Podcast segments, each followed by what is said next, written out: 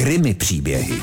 Zatímco se celý národ spojil v boji proti zákeřné nemoci, lidé si navzájem šijí roušky, podnikatele zadarmo nebo zapakatel vyrábějí ochranné prostředky pro nemocnice a dobrovolníci obstarávají nákupy pro nemohoucí nebo seniory, existuje určitá skupina lidí, kteří se nijak nežinírují využít nouzového stavu a krizové situace a podnikají nájezdy většinou na ty nejzranitelnější.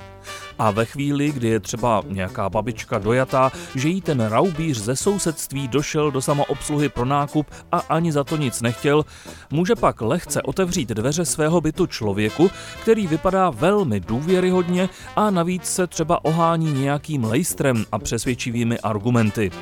A zatímco běžně se takoví podvodníci snaží vetřít do přízně lidí s myšlenými historkami o měření plynu, vracení přeplatku nebo broušení nožů za výhodné ceny, v dnešní situaci to zkoušejí s nejrůznějšími zdravotnickými službami, jako je měření teploty, testy na koronavirus a tak dále.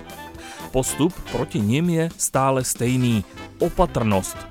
Než někoho pustíte do bytu, raději si jeho návštěvu ověřte telefonicky u příslušné nemocnice, případně rovnou na policii. Nebojte, hlavu vám za to neutrhnou, na nejvýš vám poradí, jak postupovat.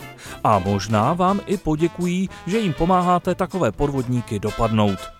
A vůbec nejlepší je mít u takové případné návštěvy někoho kruce, třeba sousedku nebo své příbuzné.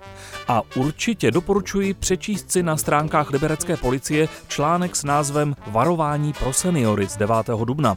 Takže Buďte opatrní a cizím lidem, kteří vám něco nabízejí, klidně důvěřujte, ale raději prověřujte.